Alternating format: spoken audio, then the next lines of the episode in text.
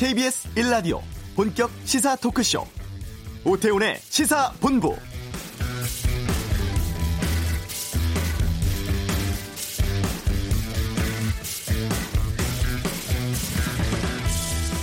코로나19 발생 70여일 만에 세계보건기구가 결국 팬데믹, 세계적 대유행을 선언했습니다. 전 세계 확진자 12만 명에 이르고 피해 국가가 110개국을 넘은 상황이기 때문이죠. WHO는 앞으로 몇 주 동안 환자, 피해국 숫자가 더 크게 증가할 것이고 특히 이탈리아를 비롯한 유럽 상황 예의주시해야 한다고 밝혔습니다. 이런 가운데 트럼프 미 대통령은 30일 동안 유럽에서 미국으로 오는 여행을 중단한다고 발표를 했죠. 상황이 조금 진정되던 우리의 경우 서울 구로구 콜센터 관련 확진자가 늘면서 수도권 확산에 대한 우려가 커지고 있습니다. 확진자 동선이 수도권에 넓게 퍼져 있고 대중교통을 통한 이동 경로도 길기 때문에 방역 당국이 역학 조사에 어려움 겪고 있다고 하는데요. 오태훈의 시사본부 잠시 후 이슈에서 감염에 취약한 콜센터 근무 환경 살펴보고 많은 사람들이 이용을 하는 대중교통 방역 잘 이루어지고 있는지 확인해 보겠습니다. 마스크 생산 늘리기 위해서 개성공단 활용하자는 주장이 나오고 있습니다. 이번 주 한반도 눈에 살아보고 2부 각설하고 총선을 앞둔 정치권 상황 또 비례 연합정당에 대해서 다양한 의견 듣겠습니다. 2주 동안 휴전기에 들어갔던 법원이 문을 열고서 사법농단 등에 대한 재판이 재개됐습니다. 시사법정에서 이 내용 다루겠습니다. 오태훈의 시사본부 지금 시작합니다.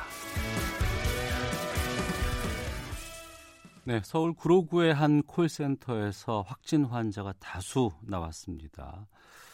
이 비말 감염에 취약한 콜센터 근무 환경 걱정하는 분들이 꽤 계시는데요. 지금 이 콜센터 근무 환경 어떤지 또 이런 곳이 또 많이 있을 것 같은데 좀 살펴보도록 하겠습니다. 희망연대노조 신희철 조직국장을 연결하겠습니다. 나와 계십니까? 예, 안녕하세요. 예. 지금 뭐 구로의 콜센터뿐 아니라 대구 콜센터 직원에게서도 집단 감염이 확인되고 있습니다. 이 콜센터 직원들의 상황 좀 파악된 게 있는지요? 예, 모두들 알다시피 안타까운 일이 이어지고 있는데요. 예. 구로의 한 보험 콜센터에서 현재 현재 100여 명 이상이 집단 감염됐다라는 얘기가 있고 대구의 한 가전회사 콜센터에 6명, 카드 회사 콜센터에 20명 정도 음. 집단 감염이 벌어졌다고 그래요. 네.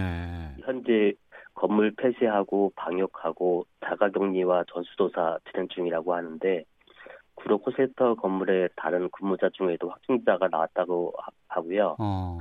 코로나19 외에도 이후에 고용이라든지 생계에 대해서 불안해하는 분들이 산업자분들이 좀 이어지고 있어요. 예. 우리가 콜센터를 자주 이용하곤 합니다만 그거야말로 유선상으로 이용하는 거고 실제 이분들이 생활하고 있는 근무 환경은 알지 못하거든요. 어떤 환경에서 이분들이 근무를 하고 있습니까? 최근 코로나19 집단 감염통에서 드러난 것처럼 좁은 공간에 밀집해서 근무해야 하고 작게는 몇십 명, 많게는 수백 명이 근무를 하고 있어요. 예. 거기에다가 고객과의 통화에 방해가 된다고 해서 환기를 하기도 어렵고 음. 상담사들이 콜센터 운영업체 관리자나 원청에 대책을 요구해도 무시되기 일쑤예요. 네.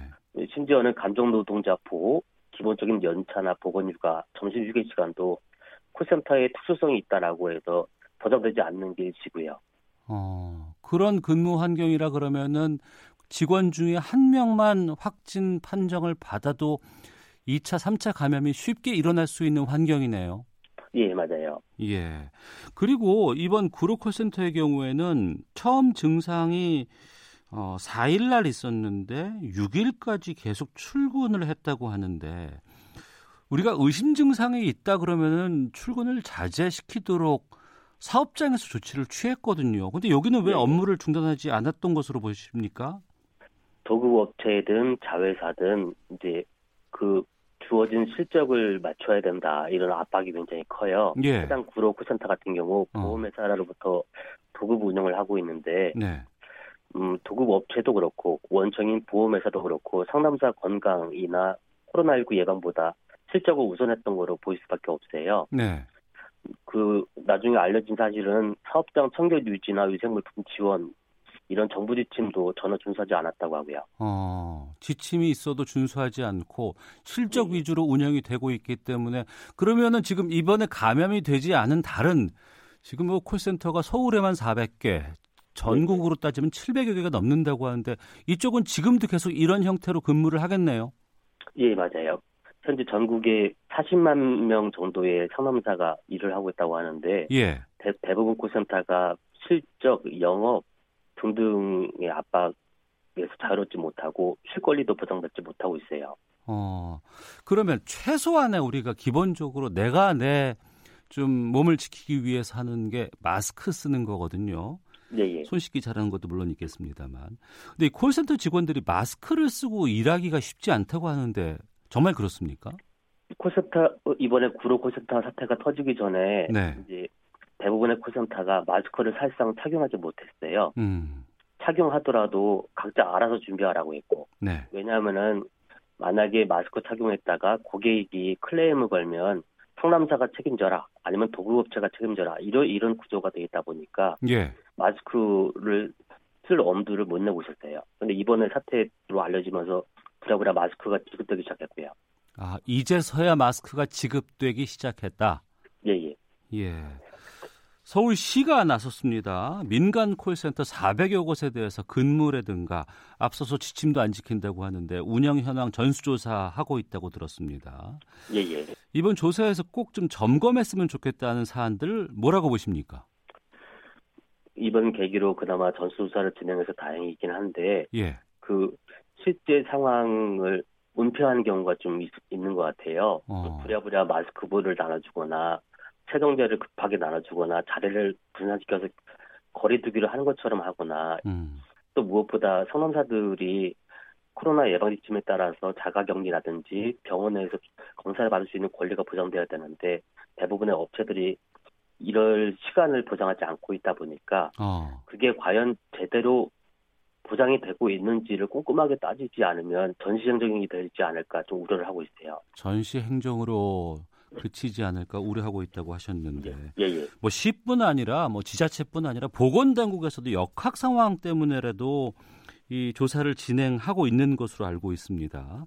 예, 보건당국에서 하는 건 특히 감염법이라든가 이런 부분 때문에 더 어, 강도가 높을 수밖에 없는데 좀 정부 차원에서 당국 차원에서 어떤 대책이 또 필요하다고 보시는지요? 수도권이나 일부 시도에서만 조사가 진행되고 있는데 네. 무엇보다 질병관리본부, 고용노동부 차원에서 전국적으로 지침을 마련하고 조사, 조치를 진행하는 게 필요할 거라는 생각이 들고요. 예. 그리고 조사하는 과정에서 그 현, 현장 상황이 이제 왜곡되기도 하고 심지어는 불이익을 주는 경우도 있어서 예, 예. 그리고 이제 대부분의 도급 업체들은 재정적인 여력을 내리기 많이 없기, 없기 때문에 어. 지자체 차원의 지원 방역이라든지 이런 지원이 필요하고 원청 업체인 대기업이 한시적으로라도 예. 도급 업체 상담사 갑을병 관계에서 벌어지는 실적 압박, 페널티, 불이익이 없도록 음. 그 감시하고 필요한 재정을 원청 대기업에서도 지원해야 된다고 생각됩니다. 예, 어, 그 말씀 중요한데 원청도 있지만 도급 회사도 있고 그리고 이 도급 회사에서 같이 일하는 그 근로자 같은 경우에는 뭐 노조 같은 것들 존재하기도 쉽지 않죠. 대부분의 콜센터가 내부의 상대평가 경쟁 구조다 보니까 서로 어울리기도 힘든 데다가 예, 노동조합을 만드는 거는 굉장히 좀 색안경을 끼고 바라보는 관리자들이 많아요. 어, 그래서 노동조합이 없는 콜센터가 대부분이고요. 예. 그 전에는 뭐 감정 노동 때문에 이런 콜센터 뭐 119 이런 것들 운영이 됐었습니다만 지금은 이 감염 때문에라도 좀 여러 가지 신고들도 좀 필요하지 않나 싶은데 서울시에서 운영하는 다산 콜센터는 지금 시범적으로 재택근무 시행됐다고 들었습니다. 민간에서 콜센터 업무를 재택근무 가능하도록 조치가 필요하지 않을까 싶은데 가능합니까? 과거와 다르게 이제 얼마 전부터 재택근무가 가능하도록 클라우드 시스템을 제공하는 경우도 많이 이어지고 있어서 예. 재택근무가 어렵지는 않을 것 같아요. 네. 이제 해당 업체들 자체적으로만은 재택근무 시스템을 도입하는 게 어려울 수가 있기 때문에 음. 원청 그리고 정부 차원에서 이제 지원 대책이 필요할 것 같고 네. 현재 거리두기가 절실하기 때문에 재택근무라든지 분산근무 등이 얘기 나오고 있는데 네. 하나 현장에서 걱정하고 있는 거는 재택근무나 분산근무를 할 경우에 고스란히 그 코로나 예방 관련한 책임을 당사자인 상담사한테 떠넘길 우려가 있어요. 회사에서는 이걸 다 했으니까 이제 상담사들이 개인 위생 관리를 철저히 해라라고 하면서 예. 그런데 그, 위, 그 위, 의심 증상이나 이런 게 있을 때 어. 업무를 중단하고 재택근무자 같은 경우 업무를 예. 중단하고 병원에 갈 수 있어야 되는데 그렇게 못하게 하고 있어요. 아. 아프더라도 10분만 쉬었다가 다시 일해라. 음. 악성 민원을 접했어도 10분만 쉬고 일해라. 근데 또 실적이 있으니까 또 그것도 못 쉬고. 아이고. 그래서 종합적인 대책이 마련돼야 될 것 같아요. 네. 그 부분 포함해서 좀 근무 환경, 예, 콜센터 직원들 개선하기 위해서 가장 필요한 조치 무엇인지 끝으로 좀 말씀 듣겠습니다.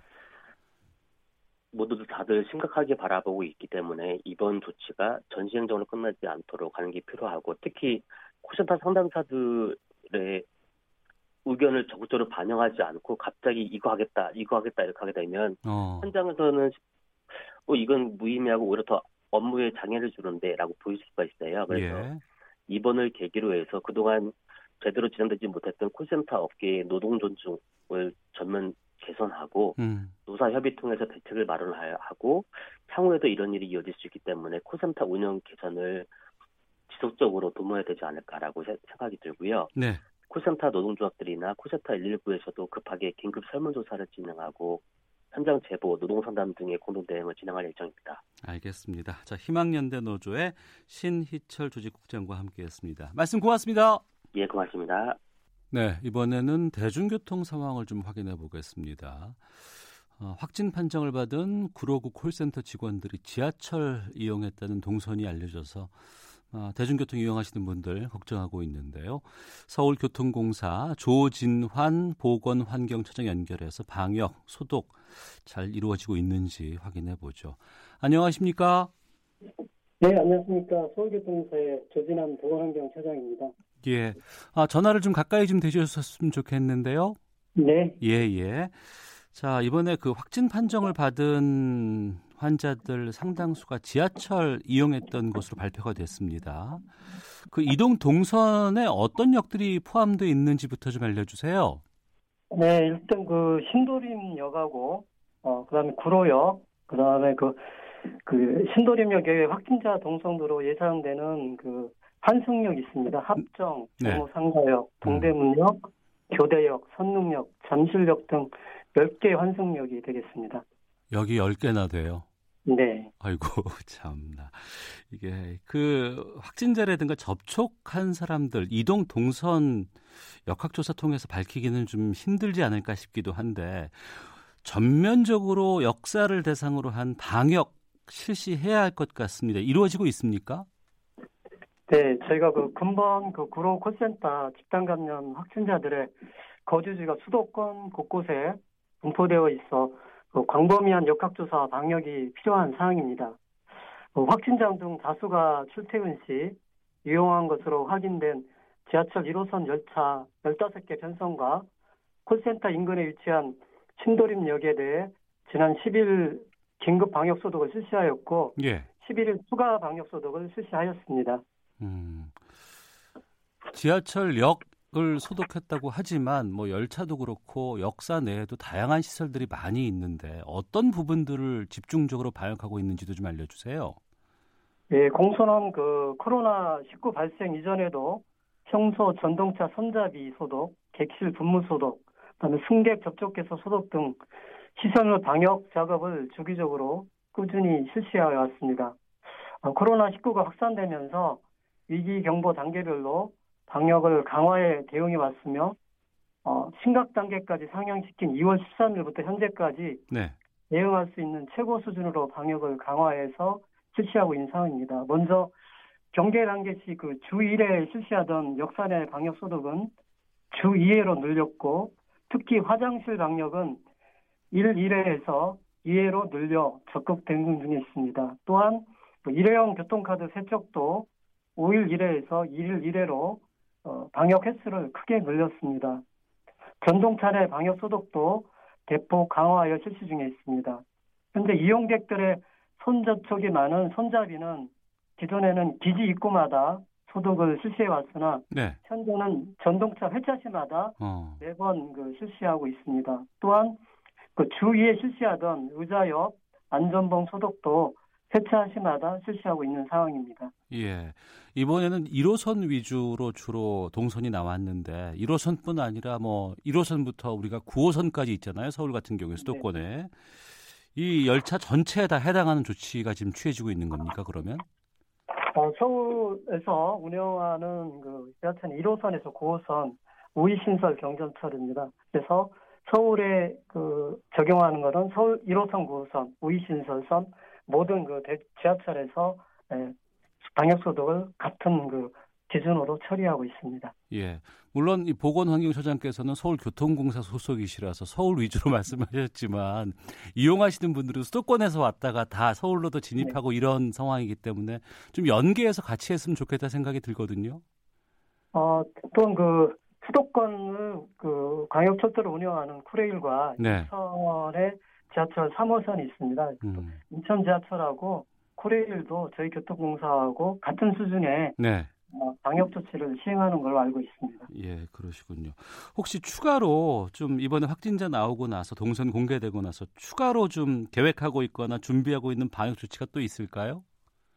어, 저희가 그 지하철이 특성상 하루에 750만 명이 이용하는 그 막중한 그 대중교통 다중 이용 시설입니다. 네. 그래서 대중들이 이용에 접촉에 의한 감염을 최소화하기 위해서 현재 추가로 그 에스컬레이터 핸드레일이 있습니다. 그 예, 예, 소독기를, 네, 거기에 그 소독기를 기존에 6개역과 25대만 설치되어 있는데 네. 이어 환승역으로 25개 역사에 약 274대를 추가로 소독기를 설치할 예정이고요. 네. 열 화상 카메라도 좀 추가 설치를 검토를 하고 있습니다. 또한 방역 인력이 추- 부족을 해서 기간제 방역 인력을 추가로 채용해서 방역 소독에 어, 최선의 노력을 다할 계획을 갖고 있습니다. 네. 에스컬레이터 말씀하셨습니다만 노약자분들께서는 특히 그 엘리베이터 많이 이용하시잖아요. 네. 근데 또 노약자들의 이 확진이라든가 감염이 상당히 중증으로 가갈 수도 있기 때문에 이쪽도 좀 신경을 써주셨으면 좋겠는데요. 저희가 그 엘리베이터에도 그 손잡이 음. 내부에 대해서도 저희가 1일 1회 이상 네. 분무, 분무 기로 방역 소독을 하고 있고 또한 그 승객 접촉이 많은 엘리베이터 버튼 같은 경우에는 일일이 수건으로 그 소독제를 붙여서 예. 네 차례 이상씩 방역 소독을 하고 있는 상황입니다. 예. 사회적 거리 두기 2주차 맞고 있습니다. 아무래도 외부 활동 자제하다 보니까 대중교통 이용하는 승객들이 좀 줄고 또 이번에 특히 이번 이 그로고 콜센터 내용 때문에 승객들의 불안감도 커져가고 있는 상황인데 평소보다 지하철 이용하는 승객들 많이 줄었습니까? 저희가 통상적으로 일일 한 750만 명이 승객이 어, 지하철을 탑승하고 있는데요. 네. 코로나19가 발병된 1월 20일부터 어제 3월 10일까지 약 그 일평균 23% 승객이 감소되었습니다. 평균적으로 한 23% 감소되었는데 네. 지난주까지 피크를 찍고 어. 금주부터는 약간 회복세에 있는 상황입니다. 예, 23% 감소. 어, 피크 찍고 회복세 있다고 했다가 다시 또 이런 일이 좀 네. 어, 발생을 해서 걱정이 됩니다.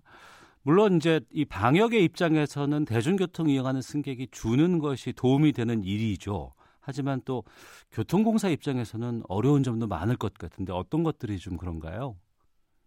지금 교통공사가 그 무임수송 인원의 값하는 증가, 그다음 환승한의로 적자가 심화되고 있는 상황이나 네. 상황입니다.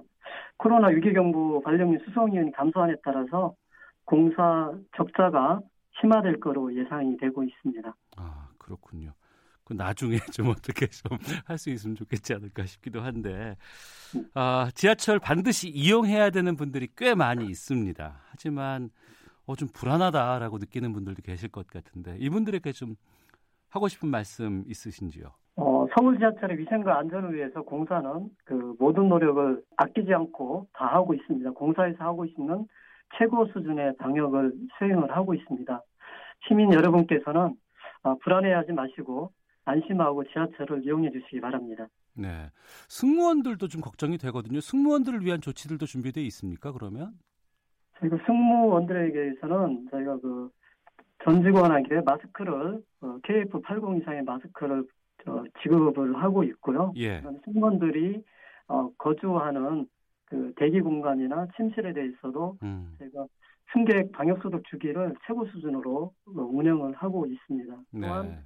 어, 승무원들한테 개인 위생 교육을 철저히 시키고 그다음에 집단 감염, 집단 근무기 때문에 음. 감염의 우려가 있어서 예, 예. 우리가 업무적으로 분리 공간을 운영을 하고 식사도 개별적으로 어, 단체로 하지 말고 개인이 분리해서 한 그 조치를 취하고 있습니다. 예. 서울교통공사 입장에서도 뭐 방역 위해서 어, 여러 가지 노력들 기울이고 계십니다만 또 승객들도 좀 이 정도의 수칙은 지켜줬으면 좋겠다는 부분도 있을 것 같습니다. 뭐 마스크를 뭐 반드시 착용하고 승차한다거나 가급적이면 좀 열차 내부를 뭐 만지지 않는다거나 어떤 것들이 있을까요? 어, 공사에서 일차적으로 방역, 이중, 삼중 방역 활동을 철저히 진행하고 있지만, 어, 승객, 그, 여러분께서 개인 위생 관리가 가장 중요합니다. 먼저 기침 예절, 그, 손 소독제 사용, 마스크 착용, 그 다음에 안 씻은 손으로 눈, 코, 입을, 어, 만지지 않기 등 지하철을 이용하는 시민들의 노력이 절실한 상황입니다. 음, 알겠습니다. 그런 거 지하철 방송으로도 좀 안내를 해주고 계시나요? 네, 저희가 그 지하철에, 어, 전동차하고 역사에 방송을 하루에, 어, 한 200회 이상 네. 방송 실시하고 있는 상황입니다. 알겠습니다. 말씀 여기까지 듣도록 하겠습니다. 고맙습니다. 네, 감사합니다.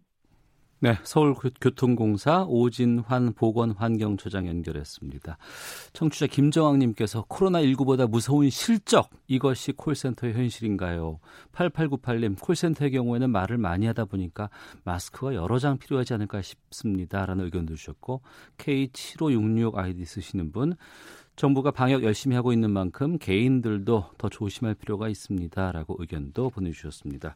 교통 정보 듣고 헤드라인 뉴스 듣고 확인하고 다시 오도록 하겠습니다. 교통정보센터 김민희 리포터입니다. 네, 점심시간에 접어들면서 교통량은 주춤하지만 돌발 구간이 많습니다. 서울 시내는 강변북로 구리 방면으로 난지나들목 부근 4차로에서는 차량 여러 대가 부딪히는 사고가 났는데요. 부근으로 많이 혼잡합니다.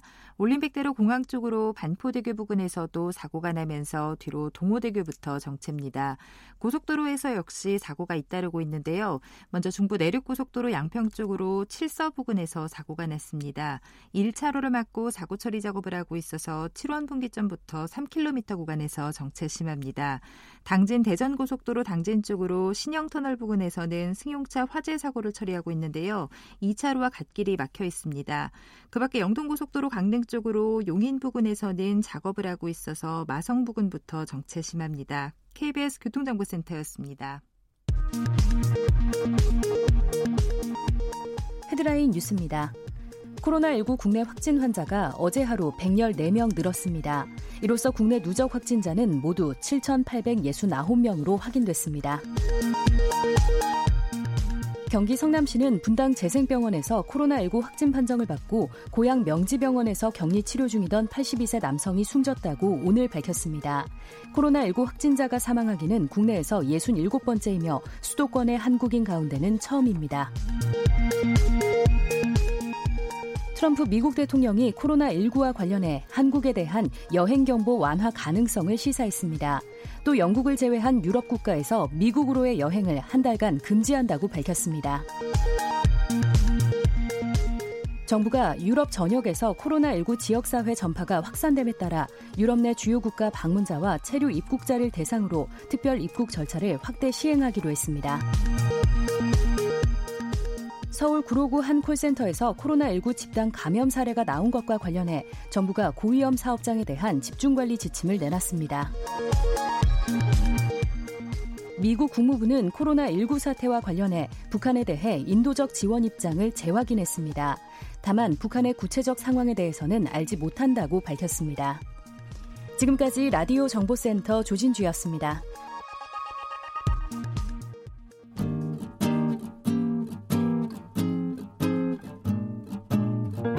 KBS 1라디오 오태훈의 시사본부 여러분의 참여로 더욱 풍성해집니다. 방송에 참여하고 싶으신 분은 문자 9730번으로 의견 보내주세요. 짧은 문자는 50원, 긴 문자는 100원의 정보 이용료가 붙습니다. 애플리케이션 콩과 마이케이는 무료고요. 시사본부는 팟캐스트와 콩, KBS 홈페이지를 통해 언제나 다시 들으실 수 있습니다. 많은 참여 부탁드려요. 네, 한 주간의 한반도 정세를 분석하는 시간 이번 주 한반도는 김형석 전 통일부처관을 연결하겠습니다. 안녕하십니까? 네, 안녕하십니까? 예.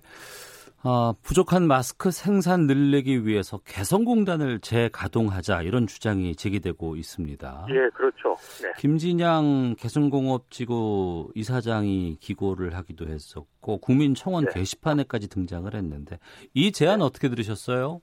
어, 일단 물리적으로는 가능합니다. 네. 개성공단 같은 경우는 이제 의류 이제 생산했던 그런 이제 경, 경험도 있기 때문에 네. 만약에 이제 남북 관계가 좋아서 개성공단이 가동되면 음. 이제 현지에서 이제 마스크를 생산해서 이제 북한 주민 그다음에 남한 주민에 공급할 수 있어서 이제 가능은 하죠. 그런데 네. 이제 아시는 것처럼 개성공단 가동이라는 것 자체가 핵 문제라고 하는 그런 상황적 요인에 의해서 음. 이제 여러 가지 제약 요인이 있지 않습니까? 예. 그것 때문에 좀 어려운 거죠. 네. 어. 그러면 실현 가능하기 위해서는 어떤 조치가 필요하다고 보세요? 어, 일단은 이거 자체가 이제 북한 핵 문제라고 하는 제재의 그런 틀 속에서 다뤄지는 문제가 아니라 예. 이제 지금 이제 전 세계적으로 팬데믹 현상이 있는 코로나19를 공동으로 대처하기 위한 그런 이제 특수한 사업이다라는 어. 인식이 있다면 예. 지금 개성공단에 있는 공장이 있는 여러 가지 재봉틀이라든지 어. 그리고 또 북한의 그런 인력 그다음에 우리의 기술 이게 이제 한시적으로 가동이 될 수 있는 거죠. 예. 그래서 그런 부분에 대한 이제 우리 남북한을 포함한 국제사회의 그런 공감대만 형성이 된다면 어. 뭐 전혀 불가능한 것은 아니다라고 생각할 수 있겠습니다. 네. 이 개성공단 가동 중단한 지 시간이 꽤 많이 흘렀는데 그 안에 있던 뭐 장비라든가 자재라든가 이런 것들은 그동안 점검이 좀돼 왔었을까요? 이게 물리적으로 우리 주민, 우리 국민들이 가서 보지를 못했기 때문에 네. 이게 이제 어렵습니다만은 일단 이제 북한 사람들의 말에 의하면 예. 원인들이 이제 그런 부분을 잘 이제 정비를 했다라고는 했단 말이죠. 그렇지만 이제 실제로 만약에 가동을 한다 그러면 음. 이제 우리 인력이 가서 실제로 이제 그 한번 점검을 해야죠. 네, 알겠습니다. 네. 자, 어, 지난 2일에 이어서 이번 주 월요일에도 북한이 네. 일주일 만에 이 방사포 발사를 했어요. 예. 왜 계속할까요? 이게 뭐 일단은 북한이 동계 훈련 기간이 12월부터 3월까지란 말이죠. 아. 그리고 이번에 초대형 방사포인데 3월 2일 날 쐈을 때 이제 비록 이제 김정은 위원장이 참관을 했지만은 네. 이제 완벽한 상황은 아니었다는 거죠. 그렇다면 음. 이제 동일한 걸로 추정이 되니까 네. 그런 그 새로운 무기의 완벽성을 이제 시험하기 위한 이제 그런 차원이 아니겠냐 싶습니다. 그래서 음. 일단은 이제 북한이 기본적으로 이제 뭐 그 군사적으로도 강한 이제 그런 국가가 되기를 희망을 하는 거고 네. 그리고 또 자위력 차원에서 전략 무기를 계속 개발한다라고 했으니까 음. 이제 그런 차원에서 아마도 이제 이번에 이제 일주일 간격으로 해서 어 그런 그 전략 무기를 어 이제 저기 발사하지 않았나 싶습니다. 네. 훈련 중이라고는 하지만 일주일 만에 이렇게 계속 발사가 이루어지고 있는데 네네. 또 성능 차원으로 봤을 때 그동안은 네. 방사포 개발 이런 얘기가 됐는데 이게 네. 어, 마무리 단계로 접어든 거 아니냐 이런 분석도 있거든요. 어떻게 보세요? 그렇게 전문가들은 보죠. 그래서 어. 이제 동일한 게 작년 9월인가 그때 네. 이제 발사가 됐는데 그때는 이제 발사하는 그 시간이 아주 길었는데 이번의 경우는 이제 20초 단위로 해서 연발을 했다는 거니까 네. 그런 의미에서 보면 어느 정도 이제 안정화됐다. 그래서 뭐 음. 뭐 실전 배치된 게 아니냐 뭐 그런 전문가들의 이제 판단도 있는 것 같습니다. 네. 남북 상황 좀 보겠습니다. 지난 4일에 북한 김정은 위원장이 코로나19로 싸우고 있는 우리 국민 위로하는 친서를 보내오기도 했습니다. 네, 네. 이건 최근의 남북 관계를 감안해 보면 상당히 좀 이례적으로 보이는데 어떻습니까? 예. 매우 이례 이례적이죠. 예. 근데 이제 여튼 다른 정치적 의도를 이제 배제하고 본다면 네. 이래 이제 남북한이 공동으로 이제 경험하고 있는 이제 그 이제 전염병 문제에 대해서 서로 이제 위로한다. 그거는 뭐 부정적인 건 아니죠. 그리고 또 김정은 위원장이 중국의 시진핑 주석에 대해서도 코로나19와 관련된 위로 전문가 지원금을 전달한 사례도 있습니다. 그래서 네. 하물며 중국에도 했는데 음. 같은 민족인 뭐 남쪽에 대해서 하는 것 자체가 이상한 거는 아니죠. 예. 네. 친서 내용을 좀 구체적으로 보면 문재인 대통령 건강도 걱정을 했고 뭐 마음뿐일 네. 수밖에 없는 상황에 안타깝다 이런 심정도 표현을 했거든요. 네, 예. 좀 친서 가운데 어 요건 예. 좀 독특해 보인다. 요건 좀 집중적으로 봐야 되겠다는 거 어떤 게 있을까요? 어 일단 근데 이제 구체적인 사항에 대해서 공개를 하지 않았기 때문에 네. 이제 그게 참 판단하기 어려운데요.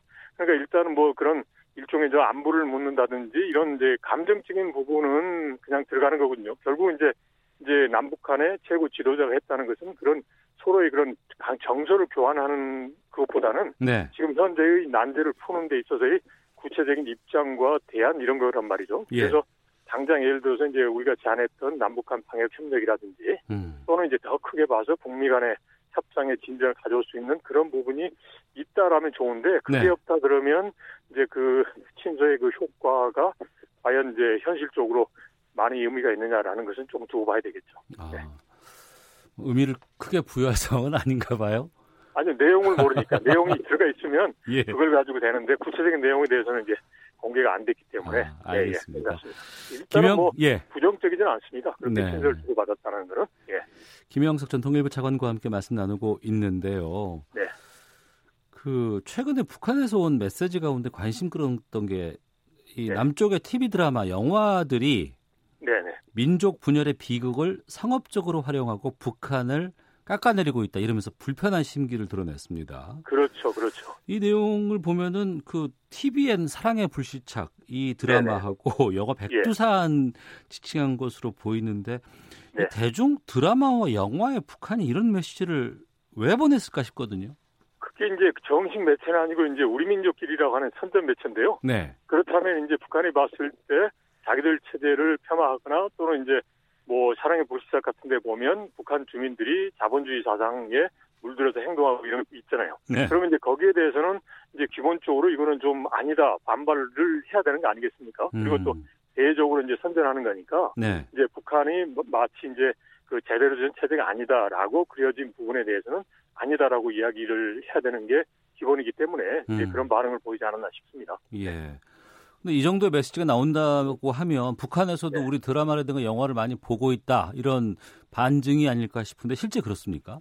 그게 이제 한 3만이 넘은 탈북민들이 계신데요. 이제 예. 그분들 말씀을 들어보면 어, 실제로 많이 본답니다. 장마당을 어. 통해서 중국을 통해서 들어온답니다. 그래서 과거에 있었던 그 송중기, 송혜교 씨가 했던 뭐 태양의 후예 같은 경우 예. 그런 경우가 좀 인기가 있었고 한 뭐 일주일 이제를 시차를 두고 바로바로 바로 이제 봤다 이제 그런 이야기도 있습니다. 예. 음, 그 정도의 상황이라 그러면 우리 문화에 대한 이해도도 일반 어, 국민들, 인민들 이 사람들한테 네네. 좀 많이 좀 퍼져 있지 않을까 싶은데 정말 그런가요?